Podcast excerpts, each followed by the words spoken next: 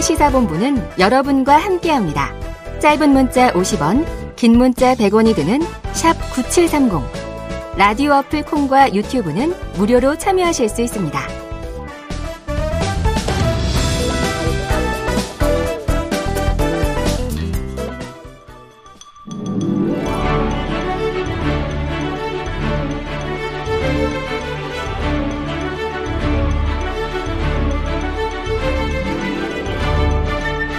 네, 기자들의 눈으로 정치권 소식을 들여다봅니다. 불사조 기자단, 경향신문 박순봉 기자, 문화일보의 이은지 기자 두 분 나오셨습니다. 어서 오세요. 안녕하세요. 아, 박 기자님 막, 막 뛰어왔죠? 아니요. 괜찮아요? 네. 티안 나게 하고 있습니다. 네, 아이고, 숨차 보이진 않아서 바로 한번 들어가 보죠. 대통령실과 여당을 먼저 한번 살펴보도록 하겠습니다. 자, 이게 배우 박선영 씨의 남편이자 대통령직 인수위원회 출신인 김일범 대통령실 의전 비서관. 자, 보니까 한일, 한미 정상회담을 앞두고 의전 비서관이 갑자기 사퇴를 한 거예요. 사퇴 배경을 두고 뭐 여러 가지 이야기들이 나오고 있는데 자, 그만두면서 대통령실 직원들에게 모두 건, 건승하시라. 이런 또 의미심장한 문자를 돌리기도 했다고 해서 중앙일보는 의전 비서관 미스터리 해서 제목을 또 이렇게 뽑기도 했습니다. 어떤 점이 미스터리인지 또 알려지지 않은 진짜 사퇴 배경은 무엇인지 박 기자님이 설명해 주시죠. 일단 기본적으로 대통령실에서 그 일신상의 이유라고 밝혔거든요. 네네네. 이제 이런 경우는 제가 항상 말씀을 드리지만 공식 발표를 일단은 믿는 게 일단 네. 기본적으로는 맞는 거고요. 음. 근데 다만 이제 말씀하신 대로 좀 미스터리한 부분이 있어요. 왜냐면은 지금 한일 정상회담도 네, 예정돼 있고 이번 주고 한미 정상회담도 또 예정이 돼 있고 4월에 있고 특히나 국빈 방문을 할 예정이잖아요. 그렇죠. 그리고 윤석열 정부에서 굉장히 신경을 많이 쓰는 일정인데 이 의전 비서관이라는 게 사실은 이렇게 정상회담할 때 굉장히 중요한 역할을 하는 거거든요. 그렇죠. 의전을 총 책임지니까요. 음. 그래서 이제 저도 궁금해가지고 좀 배경을 물어봤는데 일단은 사실 나오는 얘기들은 굉장히 다양하게 있어요. 근데 음. 이제 확인되지 않은 얘기를 드리는 건 좀 그렇고 네네. 그나마 이 공식 입장하고는 조금 비슷하면서도 조금 뭐 납득이 가는 얘기를 하나 전해드리면은 이렇게 얘기를 하더라고요. 지금 이제 그 대통령실이 제일 한미 정상회담 굉장히 신경을 많이 쓰고 음. 있고 그다음에 이제 기빈 방문 이런 부분을 중요하게 준비를 하고 있는데 이제 이것과 관련해 가지고 좀 잘 준비를 하기 위한 과정에서 음. 이렇게 좀 사퇴하는 이런 일이 있었다. 네네. 이런 정도까지만 딱 표현을 하더라고요. 그래서 그게, 이제 그게 되게 납득이 잘 안 되는 게 네, 잘 준비하는 과정에서 사퇴를 했다는 게 이상하잖아요. 네, 그래서 이제 표현은 못했는데 제가 해석을 해보자면은 네. 그런 준비 과정에서 일부 어떤 실수나 음. 조금 뭐 잘못 같은 것들이 있었던 걸로 추정이 됩니다. 네, 이제 네. 추정이라고 좀 말씀을 드리고 음. 그래서 이제 미국 쪽에 좀 잘 보이기 위해서 이런 조치를 했다라는 얘기도 나오거든요. 어허. 그러니까 아마 이제 그런 쪽에서 좀 문제가 있었던 걸로 그렇게 좀 생각이 되고요. 이제 뭐 다른 얘기들도 있는데 요건 좀 여기까지만 하는 게 좋을 것 같아요. 음. 우선 여러 가지 설이 있지만 네. 정설은 시간이 또 흐르면 밝혀지기도 하겠죠. 조금 밝혀지면 제가 네, 또 나중에 네네. 또 말씀드리겠습니다. 후속을 기다려 보도록 하겠습니다. 자, 여당인 국민의힘으로 가보겠습니다. 자, 박 기자의 전당대회 심층 분석 먼저 한번 들어보고 현안으로 들어가 보죠. 자, 지난주에 이준석은 당원표가 10만 표만 있어도 승리다. 이런 얘기를 하셨는데 천하람 당협위원장이 한 7만 표 정도를 얻은 거예요. 그렇다면 어떻게 보십니까? 아, 제가 10만 표라고 했었나요? 음. 지금 이제 유준석 전 대표 측, 그러니까 천하영인 쪽에 물어봤을 때, 당초에 원했던 득표 수는 10만에서 15만 표 정도였다라고 네네. 하더라고요. 근데 그것보다 못 미쳤기 때문에 일단 좀 실망을 하는 그런 분위기랑, 네. 그럼에도 불구하고, 이거 아직 챕터 1이기 때문에, 음. 이제 앞으로 챕터 2를 준비하면 된다, 이런 얘기도 같이 하고 있거든요. 네. 그 희망찬 분위기도 좀 같이 있고요. 음흠. 이제 10만 표를 얻고 얻었으면 좀 승리라고 볼 수가 있는데 7만 표 정도다. 물론 이제 평가들이 좀 여러 가지가 있는데 나쁘지는 않은 숫자인 것 같아요. 네. 근데 다만 이제 아쉬운 점은 있어요. 이게 왜냐면은 저는 이제 10만 정도 얘기를 했지만은 예전에 이준석 전 대표 측에서 들었던 얘기 이거 몇 번 전해드린 적이 있는데 27만 명에서 책임당원이 네. 74만 명으로 늘어나는 과정에서 음. 40% 정도가 온라인으로 입당을 했다라고 네네네. 얘기했었거든요. 그러면 그 숫자가 대략 18만에서 20만 명 정도 사이가 음. 됩니다. 근데 이 숫자가 다 뭐 투표를 하는 건 아니기 때문에 투표율이 그만큼은 안 되니까 네. 다 동원은 못 됐다고 하더라도 대략적으로 상당히 좀 이 중에서 어, 투표에 참여한다라고 하면 제가 이제 예측을 했던 게 10만 명 음. 정도가 됐던 네네네. 거거든요.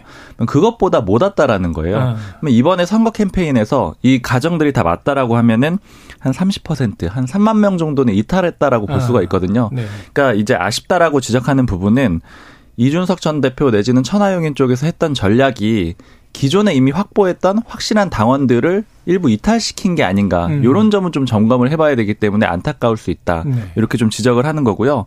그리고 반대로는 이 또 긍정적으로 좀 볼 수가 있는 거는 이제 이준석 전 대표나 아니면 김기현 대표 캠프 쪽에서도 예전에 했던 얘기는 음. 안철수 의원은 조직표가 없고 김기현과 천하람만 조직표가 있다 이런 얘기를 했거든요. 네 그러니까 어찌됐든 간에 제2 세력으로 역할을 했다라는 거예요. 그러니까 어떤 점이 그러냐면은 지금 이제 7만 표긴 하지만 이 표는 좀 똘똘 뭉쳐 있는 표고 음. 김기현 대표 표도 똘똘 뭉쳐 있는 네. 표였죠. 근데 물론 그 표는 윤석열 대통령 표일 수도 있습니다. 음. 그런데 안철수 의원 표를 보면은요. 정확하게 움직이지가 않아요. 그러니까 음. 20뭐 퍼센트 초반대를 얻었는데 이 표가 최고위원이 그 링크된 사람이 없잖아요. 그러니까 음. 일종의 런닝메이트들이 없는 상태잖아요. 네네. 그 표가 달 보면은 천하람 그 지지했던 사람들하고 아니면 천하용이 이쪽으로 가지는 않고 있거든요. 네네. 그러니까 이 표는 그냥 안철수 의원만을 바라보고 찍은 표고 조직된 표는 아니라는 거죠. 음. 그러니까 언제든지 좀 흩어질 수도 있다. 네. 이런 식으로 볼 수가 있기 때문에 당내에서 어쨌든 조직표로는 2등은 하고 있는 거다. 어. 뭐 이런 점에서는 좀 의미가 있을 것 같습니다. 자, 그래요. 그래서 이제 쭉 장기간을 보면 박 기자님 분석이 원래 이 국민의힘이라고 하는 정당이 자, 윤석열 대통령 지금 뭐 친윤 그룹이죠. 또 안철수 의원과 관련된 그룹 뭐 좀 중도 성향이라고 할까요? 그리고 이제 이준석 개 이번에 좀 명확해졌습니다. 뭐 천하용인 이런 이름도 붙였고 어찌 보면 조금 젊고 좀 이 혁신을 원하는 그런 쪽 이렇게 삼파전 세력으로 이루어졌다. 이런 이제 진단을 음. 꽤 해오셨단 말이에요. 네. 지난해 대선부터. 자, 그렇다면 이제 포스트 전당대회, 김기현 대표 체제에서 이 국민의힘 삼국지 시나리오가 어떻게 전개될까요? 일단은 지금 김기현 대표가 승리를 했고 네. 그리고 결선도 가지 않았기 때문에 네. 어느 정도는 좀 정리가 됐다라고 볼 수가 밖에 없는 그런 상황이고요. 음. 다만 이제 일단 이준석 전 대표 쪽은 후위를 좀 노리겠다는 그런 입장이에요. 네. 그러니까 기본적으로는 이런 생각이 있는 것 같아요. 예전에도 비슷한 말씀을 드렸는데 젊은 세대들이잖아요. 시간이 지나면 시간은 음. 우리 편이다 이런 생각을 기본적으로 갖고 있습니다. 네. 그러니까 아까 이준석 전 대표 쪽 캠프 이 표현 제가 전해드렸던 게 이거 좀 뭐 아쉬운 점도 있지만 왜냐하면 10만에서 15만 얻고 싶었는데 7만밖에 못 나왔으니까 좀 아쉬운 점은 있지만 이거 챕터 1이고 시즌 2는 더 잘할 수 있다 이런 식으로 얘기를 음. 하거든요. 즉이 얘기는 어느 시점이 되면은 뭐 윤석열 정부라든가 기존의 윤석열 대통령이라든가 레임덕이 올 수밖에 없고 네. 그다음에 차기가 누구일 거냐 어. 요 싸움이 되는 거거든요. 그 제, 대안으로서 역할을 하겠다라는 그런 의지가 있는 거고 음. 그리고 이번에 이제 안철수 의원하고 이준석 전 대표 일종의 경쟁전 같아 같다라고도 볼 수가 있는 게 음. 어쨌든 친윤 그룹이 승리할 거라는 건 다들 예측을 했던 거잖아요. 네네. 근데 그러면 2위를 누가 차지해 가지고 다음 대선이 대안이 누구냐 요걸 좀 자웅을 가리고 싶었던 건데 음. 안철수 의원은 지지율은 높기는 했는데 문제는 그렇다면은 이제 친윤 그룹이 무너졌을 때 그 대안이냐라고 하면은 선명성은 좀 약한 거죠. 네. 그러다 보니까 이준석 전 대표 쪽에서는 이제 그런 점을 좀 노리고 있는 거고 음. 안철수 의원도 사실은 완전히 포기하지는 않은 상태예요. 그러니까 지난주에 그 전당대회 끝나고 나서 캠프 쪽에 물어봤을 때는 바로 이제 다음 주부터 당원들 만나겠다라고 했거든요. 그러니까 다시 당원들을 좀 다지겠다라는 음. 그런 생각을 가지고 있기 때문에 어쨌든 이번 1차전은 승리를 다시 한번 거뒀고 친윤 그룹이 물론 네. 대통령이 있기 때문에 당연한 거긴 한데요. 음. 그러나 이제 향후 장기전으로 좀 넘어간다. 그리고 이 불꽃은 완전히 그 꺼진 건 아니다. 이렇게 좀 볼 수 있을 것 같습니다. 그래요. 자, 이 와중에 김기현호 전당대회에서 어쨌든 권력을 잡았기 때문에 인선을 대략 마무리하면서 출범을 했습니다. 이번 주에. 자, 면면을 좀 살펴보면 주목해야 할 대목이 많다면서요. 그러니까 지금 어 일반적으로 평가 나오는 것들은 좀 건너뛰고 네. 제가 주목을 하는 건 이제 소위 그 비운계 몫으로 배정을 음. 했던 사람들 네네. 좀 체크를 해볼 필요가 있는데 지금 강대식 의원을 지명직 최고위원으로 임명을 했잖아요. 네. 근데 이 지명직 최고위원으로 강대식 의원을 임명하기 전에 유이동 의원을 먼저 음. 유이동 의원에게 먼저 제안을 삼선이죠. 했어요. 네. 그거는 이제 유이동 의원은 공식적으로 확인을 안 해주겠다는 입장인데 다른 루트로 확인을 해봤더니 제안을 했던 게 맞고 거절한 음. 것도 맞다라 그래요. 근데 이제 기본적으로 그러면 이제 유이동 의원에게 제안을 했고 강대식 의원에게 제안을 했는데 두 사람의 특징은 친유승민계라고 볼 수가 네네네. 있는 거죠. 그런데 일단 유이동 의원 같은 경우에 보면은 삼선을 했고 그리고 예전에 김기현 원내대표 시절에 정책위 의장을 했거든요. 음. 그리고 김기현 대표하고 관계가 좋은 걸로 알려져 있어요. 네. 두 사람의 관계가 좋습니다. 근데 이런 상황에서 진명직 최고위원을 줬다라는 거는 어떻게 보자면은 좀 불쾌한 제안을 한 거예요. 음. 왜냐하면 진명직 최고위원은 당연히 선출직보다는 지위가 낮습니다. 음. 그러면 이제 극단적으로 국민의힘에서 누가 표현하기로는 그럼 장예찬 청년 최고위원보다 유이동 그 최고위원이 아래 있게 되는 건데 어. 정책위 의장을 했고 삼선을 했던 사람한테 그런 자리를 제안하는 게 맞느냐 네네. 이런 식으로 좀 평가를 하고 있거든요. 그러니까 결국 유이동 의원도 원치 않은 걸 준 거고요. 음. 그리고 강대식 의원을 주긴 했는데 이 강대식 의원하고 지금 그 유승민 전 의원과의 관계가 좀 예전 같지 않다라는 음. 얘기들이 많거든요. 그러니까 이것도 결국에는 유승민 전 의원한테 물어봐서 예를 들어 어, 당신 배려해 줄 테니까 한 명 누구 시킬까요? 이렇게 물어본 과정은 아니었다라는 네네네. 거예요. 그리고 또 여기에 더해서 한 가지 더 볼 게 김민수 전 당협위원장 네, 대변인으로 들어갔죠. 네, 대변인으로 들어갔는데 예전에 나경원 전 의원이 공식적으로 캠프를 열진 못했는데 음. 그 직전 단계까지 했었잖아요. 이제 카카오톡 방은 그렇죠. 만들어가지고 기자들은 초대를 해놓은 상태였고 거기서 공지도 하고 뭐 이제 답변도 하고 하는 그런 일종의 대변인 역할을 했던 네. 사람이 바로 김민수 전 위원장인데 음. 역시 나경원 전 의원의 측근은 아니라는 거예요. 네. 그러니까 이거 이 전체적으로 말씀드리면서 이제 요약을 해보면 이게 어떤 거냐면은 소위 연포탕을 끓일 때 네. 김기현 대표 쪽에서 그냥 원하는 사람을 자기들이 고른 겁니다. 음. 그러니까 상대 쪽의 입장을 물어봐가지고 네네. 결정을 한 게 아니라는 거예요. 그러니까 이 부분에 좀 초점을 두는 게 중요할 것 같고, 음.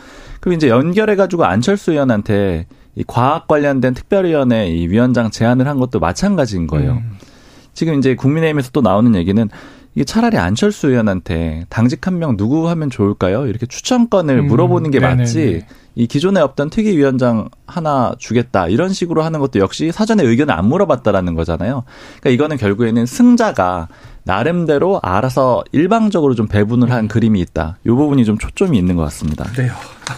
한번 총평을 들어보죠. 김기현 대표가 전당대회 내내 강조했던 것이 연포탕 이게 이제 연대 포용 탕평 이 약자였는데 지금 뭐 엎어진 연포탕이다. 쫄아든 연포탕이다. 연포가 아니고 쭈꾸미다. 뭐 여러 가지 얘기가 나오는데 어떻게 보세요? 그러니까 이제 방금 평가한다면. 말씀드린 거랑 비슷한 건데 결국 일방적으로 배분을 해주고 음. 받을 거면 받고 안 받을 거면 안 받, 받지 마 이런 네, 그림인 네. 거잖아요. 그리고 이제 안 받는 사람도 있고 받는 사람도 있는 건데 제가 주류 쪽에 물어봤더니 이렇게 얘기를 하더라고요. 예. 아니 그러면 올림픽 해가지고 1등해서 금메달을 땄는데 네. 그러면은 굳이 2등한테 뭐 다시 금메달을 줘야 되냐? 음. 그냥 은메달이나 동메달 가지고 가는 거지. 이걸 뭐 순위를 바꿔주는 거냐? 음. 그러니까 우리가 제안하는 대로 하는 게 맞다. 이렇게 좀 얘기를 하고 있거든요. 그리고 효과적으로도 이런 얘기를 해요. 제안을 했다라는 게 중요한 거지 음. 받고 안 받는 건 중요하지 않다. 음. 그러니까 제안을 해가지고 우린 이런 시도를 했다라는 걸 보여주는 게 좀 중요하다. 우리는 배려했다. 네. 그래서 이제 그 정도까지 해가지고 일단 승자가 좀 누르고 그냥 넘어가는 그런 그림으로 봐야 될것 네. 같아요. 자, 그런데 이제 막 분위기가 이준석 전 대표가 이런 얘기를 했잖아요. 안철수 의원은 안고 가시라. 근데 자신은 버려질 것이라는 뉘앙스의 이야기를 했고 또 이 꾸려진 지도부의 최고위원회에서 이 이준석 개에 대해서 굉장히 또 성토에 거친 목소리도 나오고 그랬지 않습니까? 음. 앞으로 이 불협화음이 이준석 전 대표 당내에서 잘 버틸 수 있을까요? 어, 여러 가지 상황들이 있을 것 같은데, 네. 일단 지금 이렇게 배려하는 그림도 보면은 음. 이준석계는 아직 없죠. 물론 뭐 그렇죠. 향후에 나올 수도 있겠지만 아직 만나지도 않았고. 그런데 또 마땅한 자리도 없어요. 음. 이미 뭐 정책위 의장을 줄 수도 없는 노릇이고요. 근데 그렇기 때문에 아마 이제 이준석 전 대표 쪽은 좀 배제하고 갈 가능성이 음. 높고 그리고 이준석 전 대표 쪽에 물어봐도 당장은 뭐 적극적으로 정치적으로 움직일 계획은 없다라 그래요. 음. 근데 이제 아까 말씀드린 대로 뭐 젊다라는 점 그리고 이제 미래를 보고 있다라는 점 이런 음. 점을 말씀드렸잖아요. 그래서 향후에 기회가 있으면 다시 움직이겠다. 그리고 다만 이제 이준석 전 대표는 뭐 이제 책 냈잖아요. 그 네. 콘서트 같은 거 그런 일정들은 쭉 할 거라 그래요. 이제 전국 그렇, 투어. 그렇죠. 이제 그렇게 하면서 좀 움직일 걸로 보이고 결국 이제 다시 싸움이 시작되는 거는 약해질 때일 겁니다. 음. 그러니까 친윤 그룹 내지는 윤석열 대통령의 지지율이 떨어지게 되면은 그때가 이제 소위 반윤 그룹에게는 기회가 되는 거잖아요. 그러니까 그런 기회가 오게 되면은 다시 싸움이 될 거고 지금은 일단은 한번 승리를 했기 때문에 한동안은 네. 좀 안정된 체제로 쭉 이어지게 될 거고요. 그리고 이제 방금 정책위 의장 말씀하셔가지고 요것도 좀 볼 필요가 있을 것 같아요. 그러니까 지금 정책위 의장을 이제 여러 명 하마평이 있었는데 사실은 이제 기존에 좀 하마평이 있었던 사람이 음. 박대출 의원이거든요. 네네네. 그리고 그 전에는 요거 이제 완전히 확인된 얘기까지는 아닌데 사실 유희동 의원도 좀 거론이 됐었다 아하. 그래요. 근데 유희동 의원을 주려고 했는데 주류 쪽에서는 그 정책위 의장까지 주는 건 좀 너무 음, 과하다. 과하다. 그래서 이제 지명직 최고위원으로 낮추게 된 거고 그건 또 유희동 의원이 받을 수가 없는 그림이 음. 되는 거고요. 근데 이제 그 다음으로 제안이 됐던 박대출 의원은 또 정책위 의장을 거부했단 말이에요. 네. 거부한 걸로 전해지고 있는데, 네. 근데 그거는 또 박대출 의원이 원내대표 생각이 있습니다. 아, 그러니까 지금 이번에 4월에 그렇죠. 이 정책위 의장이 공석으로 지금 남겨져 있잖아요. 네네. 네. 그러니까 이게 지금 원내대표랑 좀 연결이 돼 있다라고 보시면 음. 돼요. 그래서 지금 이제 권영세 통일부 장관 같은 경우에는 원내대표로도 살짝 지금 거론이 되고 있는데 이게 다 역학적으로 이 복잡하게 좀 굴러가는 그림이다. 그런 것도 좀 같이 보시면 좋을 자, 것 같습니다. 당장 뭐 3월 후반부터는 또 원내 사령탑은 누구인가 이 얘기를 또 한참 해야 되겠네요. 자, 민주당으로 가보겠습니다. 이 기자님, 오래 기다리셨고요. 자, 이 최근 민주당을 취재해보면 역시 가장 큰 이슈는 두 가지다. 하나는 이재명 대표 거취, 그리고 또 하나는 당직 인선. 하나하나 짚어보겠습니다. 어제 이 고민정 최고위원이 가을이 오면 이 발언이 상당히 파장이 컸어요. 정확히는 늦여름이나 초가을쯤 되면 이재명 대표가 거취를 판단할 것이다. 요 얘기였는데 자, 그럼 이재명계 좌장 정성호 의원은 또 연말이라는 시점을 얘기했어요. 자, 민주당 내부 분위기는 어떤 겁니까? 이 거치 관련해서 최고위원들이나 친명 의원들 사이에서 이러한 시기가 나오는 이유는요. 네. 지금 비명계들이 압박하는 것처럼 이 대표가 직을 내려놓는 시기는 지금은 아니다. 음. 언젠가 결단을 내리게 될 테니 지금은 흔들지 말아라. 이런 네, 메시지를 네, 네. 골자로 하고 있는데요. 아하. 그런데 비명계 역시 이재명 대표를 끌어내리는 모양새는 원하지 않고 있습니다. 아. 어느 정도 이제 분위기가 무르익었을 때 이 대표 본인이 스스로 내려오는 모양새가 음. 제일 좋다 이렇게 판단을 하고 있는데요. 최근에 한 비명계 의원이 이런 말을 하더라고요. 만약에 총선을 앞두고 이 대표를 우리가 어떤 식으로든 끌어내리는 모양새가 연출이 되면 음. 어, 우리 당은 그야말로 망하는 어, 것이고 총선도 공멸이다? 그렇죠. 총선도 필패다. 음. 그렇기 때문에 이 대표가 스스로 언제 어떤 방식으로 내려오느냐 이게 지금 관건인데 비명계 내부에서도 이게 의견이 엄청 갈린다고 해요. 네네. 그래서 뭐 집단적인 뭐 행동이라든지 아니면 입장문을 발표하지 못하는 것도 음. 이러한 이유라고 합니다. 그래요. 그러니까 이제 다 양쪽 고민은 비슷한 것이 우리가 질서 있는 퇴장 그렇죠. 이런 얘기 하잖아요. 그러니까 갑자기 내려와서 그 자리가 또 텅 비어 있으면 그렇죠. 경착륙하는 건데 그만두는 게 능사가 아니라 새로운 리더십이 또 잘 마련돼야 되니까 연착륙을 시켜야 되지 않겠습니까? 네, 양쪽 다 그 의견에 대해서는 친명계 모두 네. 다 고민이다. 그 저도 이제 네. 그 비명계 쪽에 좀 들었던 얘기 중에 인상적이었던 음. 게 차라리 검찰이 확실한 증거라도 좀 내놨으면 좋겠다. 네네네. 네, 네. 이런 얘기들도 하거든요. 어. 그러니까 이 얘기는 뒤집어서 보면은 아직까지 결정타가 없다라는 네. 거예요. 그러니까 물론 지금 그 체포동의안 표결 때는 굉장히 좀 이탈표가 많이 나오면서 출렁했죠. 그래서 굉장히 갑자기 좀 주목을 받았지만 그 음. 그전 분위기를 생각을 해보면은 비명계 쪽에서도 본인이 직접 돈 받은 거 나오지 않으면, 음. 그러니까 혹은 뭐 파렴치범이 아니면 왜냐하면 네. 다른 것들은 이제 업무를 하는 중에 벌어진 어떤 그런 범죄 혐의들이잖아요. 음. 근데 본인이 직접 받은 게 나오지 않으면은 좀 직접 치기는 어렵다. 네. 이런 얘기가 한 가지가 있었던 거고 그다음에 이번에 이제 전 그 도지사 시절에 전 비서실장이 네네네. 이제 그런 극단적인 선택을 한 거에 대해서도 좀 애매하더라는 거예요. 음. 술렁술렁 하기는 한데 이걸 가지고 이재명 대표한테 물러나라고 공식적으로 공격을 하기에는 음. 이건 검찰도 조금 엮여 있고 그리고 이 사건 자체도 조금 안타까운 사건이기도 네네네. 하고 그래서 아직까지는 다 결정타가 될 수가 없다라는 그런 어. 분위기들이 좀 반영이 돼 있는 것 같아요. 오히려 확실하면 가부 결단을 하겠는데 검찰 쪽에서도 이제 애매모호하다. 음. 자, 시간은 이제 가고 있습니다. 고민정 최고위원 가을, 정성호 의원은 연말. 만약에 이재명 대표가 어느 시점이든 거취를 결정하게 된다면 이 계절이 상당히 중요하다. 이게 무슨 얘기입니까? 네, 일단은요. 내년 총선이 4월이기 때문에 그렇죠, 그렇죠. 이 총선을 얼마나 앞두고 이 대표가 거취를 결정해야 당의 부담을 최대한 덜 줄 것이냐. 음. 뭐 이게 핵심이겠지만요. 또 다른 문제가 있습니다. 바로 그 친명 성향의 당원들이 뽑는 전당대회로 다음 대표를 선출을 할 것이냐, 음. 아니면 상대적으로 좀 비명에 가까운 이제 국회의원, 기초단체장, 당직자로 구성된 중앙위원회가 새로운 당대표를 뽑을 것이냐 네. 이두 가지 문제가 있습니다.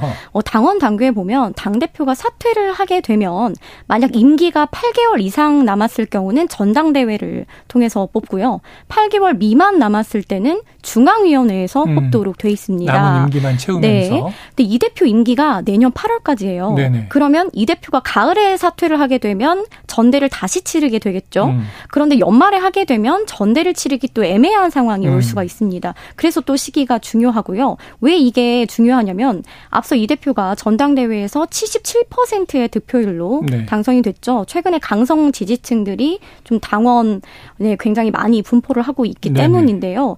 중앙위 같은 경우는 지난해에 당원 80조 개정안이 한 차례 부결되기도 음, 했어요. 네네. 그래서 상대적으로 그런 지지층의 영향을 덜 받는 네, 구조라고 할 수 있습니다. 음. 그래서 누가 당대표를 뽑느냐, 어느 기구를 통해서 뽑을 것이 것이냐 이거에 따라서 좀 판도가 바뀔 수 음. 있고요. 그리고 당 대표 거리 시에 그 비대위 얘기가 계속 나왔습니다. 네네. 그런데 최근에는 친명계를 중심으로 음. 비대위 가능성은 거의 없다. 네네. 이쪽으로 좀 기울고 있는데요. 그 이유가 비대위가 구성이 되려면 당 대표와 최고위원을 포함해서 과반 이상이 사퇴해야 아. 그때 비상 상황으로 규정이 네, 돼서 네. 비대위를 꾸릴 수 있는데요. 지금 친명 최고위원들이 당 대표가 사퇴를 해도 우리는 임기를 끝까지 지키겠다 네. 이렇게 좀 버티려는 그좀 전략을 예, 고민을 하고 있어서 오늘 정청래 의원도 그래서 원 포인트 전대를 네. 이야기하더라고요. 국민의힘에서 한번 본 듯한 모습이 맞습니다. 민주당으로 비슷한, 건너가 있는데 네. 그래서 지금 말씀하신 대로 정청래 최고위원은 당 대표가 사퇴해도 최고위원은 유지된다. 그렇죠. 대표와 최고위원은 분리돼 있다. 네. 이 주장을 하는 거죠. 이재명 대표가 거취를 결정해도 당원 당규 적용을 놓고 당내에서 이 갈등의 불씨가 살아날 가능성이 지금 있는 거죠? 그렇죠. 이 대표가 물러나도 최고위원들이 사퇴하지 않게 되면 음. 갈등이 재점화될 수밖에 없는데요. 특히 당 대표가 거리 시에 당 대표 선출까지 원내 대표 그리고 그 다음은 선출직 최고위원 중에 가장 많은 득표를 얻은 사람이 네. 직무를 대행하도록 돼 있어요. 네네. 그래서 대표 사퇴 시에는 일단 이제 최고위원들이 사퇴하지 않을 경우 원내대표가 음. 대행을 하게 되고요. 만약 원내대표도 공석일 경우는 수석 최고위원이 대행을 하게 됩니다.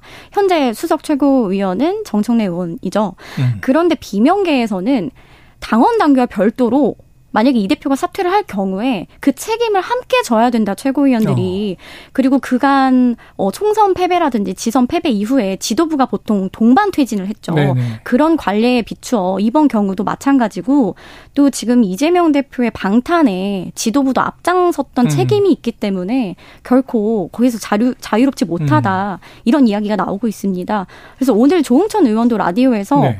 당을 이끌어왔던 결과에 지도 부였다면 음, 음. 정치인으로서 책임을 져야 된다. 네. 사실상 최고위원들도 동반 사퇴를 해야 된다라는 말을 하기도 했습니다. 자, 동반 퇴진론.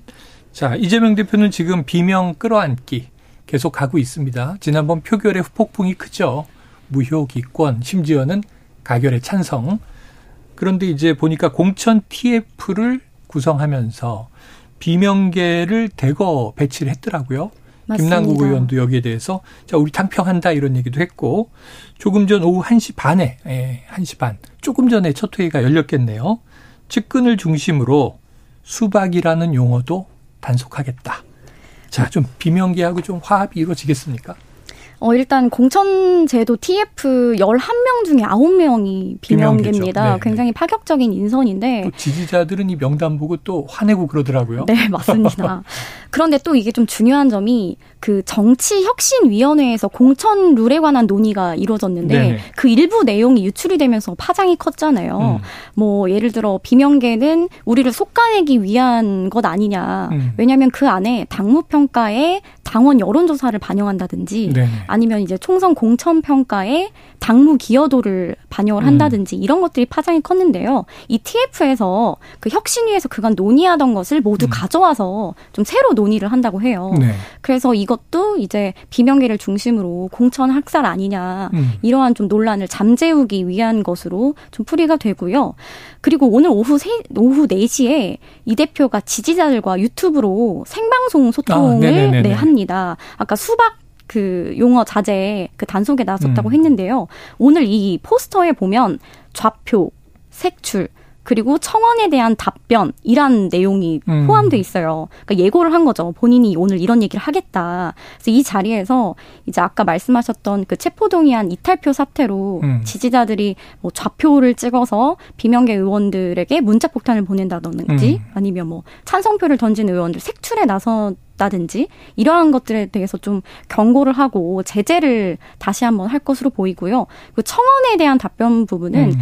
앞서 이제 이낙연 전 대표 그리고 박지원 제명. 네 맞습니다. 박지원 전 비대위원장을 네. 영구 제명해야 된다. 어. 이게 지금 지도부 답변 요건 5만 명을 넘어섰어요. 네, 네, 네. 그래서 이에 대해서도 좀 입장을 밝힐 것으로 보입니다. 어우, 그 얘기 나오면서 네. 또 시끌시끌할 것 같은데요. 좀 그 비슷한 그러니까 비명계 끌어안기 이거 좀 비슷한 얘기 하나 들었던 음. 게 최근에 이제 그 극단적 선택이 있고 나서 그 윤영찬 의원이 페이스북에 좀 강하게 글을 썼잖아요. 네네네. 네, 네. 뭐 인간이라면 뭐 이렇게 책임을 져야 된다 이런 식의 취지로 글을 썼는데 이제 모 친명계 인사를 만난 자리가 있어가지고 그걸 물어봤어요. 이거 뭐 어떻게 보세요? 이렇게 물어봤더니 아 이거 얘기 못한다 자제하라고 했어. 약간 이렇게 얘기를 하더라고요. 네네. 그러니까 이제 그 윤영찬 의원의 그런 글에 대해서 공세적으로 표현을 하지 말라는 어. 그런 좀 얘기들이 있었던 것 같아요. 네네. 그러니까 이제 그만큼 실제로 그때 당시에 그 글이 있고 나서 보면은 이 민주당의 페이스북이나 공식적인 발언들을 쭉 찾아보면은 어떤 공격들이 주, 로 있냐면은 음. 윤석열 정부 이제 뭐 친일 정부다. 음. 그리고 검찰의 수사가 잘못됐다. 뭐 그 기소하고 수사가 분리가 안 돼서 이런 일이 벌어졌다. 네. 이런 류의 공격이 있지 비명계에 대한 공격이 공식적으로는 없습니다. 네네. 그러니까 지금 이재명 대표가 그만큼 조금 이걸 자제시키도록 당부를 하고 있는 걸로 좀 해석이 되는 지점이에요. 그래요. 자, 근데 그렇다고 해서 좀 친명계, 비명계 화합이 이루어질까? 화합까지는 아니어도 봉합 정도는 될까? 참 궁금합니다. 근데 어려울 수밖에 없는 네. 게 의원들이나 혹은 이제 지도부 쪽에서는 그렇게 자제를 한다고 네네. 하더라도 이 민주당 내에서 소위 예측을 하는 게 그 강성 당원들은 통제가 가능할 것이냐. 아마 음. 이제 지켜봐야 되겠지만 이재명 대표가 자제를 하라고 한다고 하더라도 지도부나 의원들이나 뭐 당협위원장들은 그렇게 움직일 수 있겠죠. 네. 그런데 그 강성 당원들은 그렇게 또 통제가 되는 건 아니거든요. 아, 요즘에 당원이나 유권자가 수동적이지 않잖아요. 그리고 오히려 주인이니까 가끔 네. 유튜브 들여다보면 아 뜨거 아 뜨거 이런 이런 대목들이 많아서 그 최근에 이재명 대표가 이렇게 하도 비명 의원들이 그 지지자들 좀 어떻게 해라 이렇게 네. 얘기를 하니까 나조차도 통제가 안 된다라는 음. 말을 하기도 했다고 합니다. 네, 알겠습니다. 자, 어쨌든 최근에 이 전 비서실장 도지사 시절에 그 안타까운 이제 또 유명을 달리하는 일이 있었습니다. 이재명 대표가 당시에 긴급하게 일정을 취소하고 빈소에 조문을 갔는데 바로 조문을 못하고 좀 어수선한 상황이었던 것 같아요. 결국 네. 조문은 한 거죠? 결국 조문은 했는데요. 네. 이제 기자들에게 공지한 일정은 1시 조문이었습니다. 예, 예, 예. 그런데 실제 이 대표가 조문을 한 시간에 7시 반이에요. 어, 오래 걸렸네요. 네, 그래서 취재진들도 밖에서 6시간 이상 좀 음. 기다리고 음. 있는 상황이었는데요. 그런데 지금 되돌아보면 민주당에서도 당시 정확히 파악이 안 됐던 것 같습니다. 네. 어, 뒤늦게 그 부검 이슈 때문에도 네, 네, 그 네. 조문이 좀 이루어지지 못했다는 게 알려졌는데 음. 그 현장에서는 뭐 대변인이라든지 아니면 공보국 관계자들이 뭐 유가족과 조율이 좀 안 된 것 같다. 음. 뭐 혹은 너무 취재진들이 많이 와서 좀 패닉 상태인 것 같다. 음. 그러니까 너무 좀 통일되지 않는 메시지가 나와서 네. 그래서 기사도 중구난방으로 나왔던 거고요. 네. 그 유서가 공개된 거에 대해서도 네네. 내부적으로 이제 유가족들이 좀 당황했다고 해요. 유서를 경찰에 넘기면서 절대 외부에 유출되지 않았으면 한다라는 네. 당부도 했는데 이게 오후에 보도로 좀 나면서 그런 부분들도 좀 영향을 미치지 않았나 네. 그렇게 보고 있습니다. 그러니까 유족은 이 유서 비공개를 원칙으로 정했는데 사실상 뭐 모든 매체에서 이런저런 얘기들이 다 흘러버렸어요. 이건 뭐 어떻게 책임을 묻기는 어렵나요?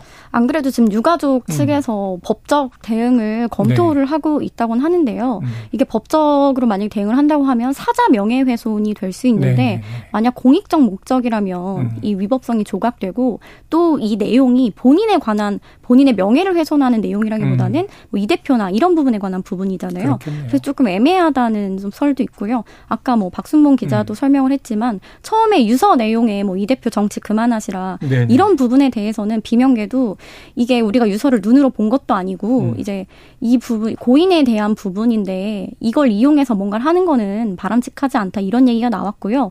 이 대표 측의 이 대표 측도 이걸 가지고 공세하는 거는 적절치 않고 음. 그 이런 말을 했습니다. 오히려 지금 뭐 우리가 책임을 지지 않고 있는 게 아니고 이재명이 내려온다고 해서 이 주변 측근들에 대한 수사가 끝날 거라고 생각하느냐. 음. 우린 그렇게 생각하지 않는다. 오히려 이재명 대표가 이 직을 유지하는 게 그분들의 방파제 역할을 음. 해주는 것이다. 이렇게 오히려 좀 반박을 하더라고요. 네, 알겠습니다. 아유, 다음 주에는 또 어떤 일들이 벌어질지 어, 두근두근합니다. 이번 뭐 저 내일 모레면은 또 윤석열 대통령은 방일 음. 이 기시다 총리와 한일 정상회담 하고 금요일에 돌아오잖아요. 맞아요. 주말에 그, 뉴스가 쏟아지겠네요. 맞습니다. 특히 한일 정상회담 되게 중요할 수밖에 네. 없는 게 네. 그 일본에서 어떻게 결과를 내주느냐에 따라서 음. 국내 정치도 많이 달라질 것 같아요. 음, 알겠습니다. 한번 기다려 보죠. 불사조 기자단 박순봉 경향신문 기자, 이은지 문화일보 기자 오늘 말씀 고맙습니다. 고맙습니다 감사합니다.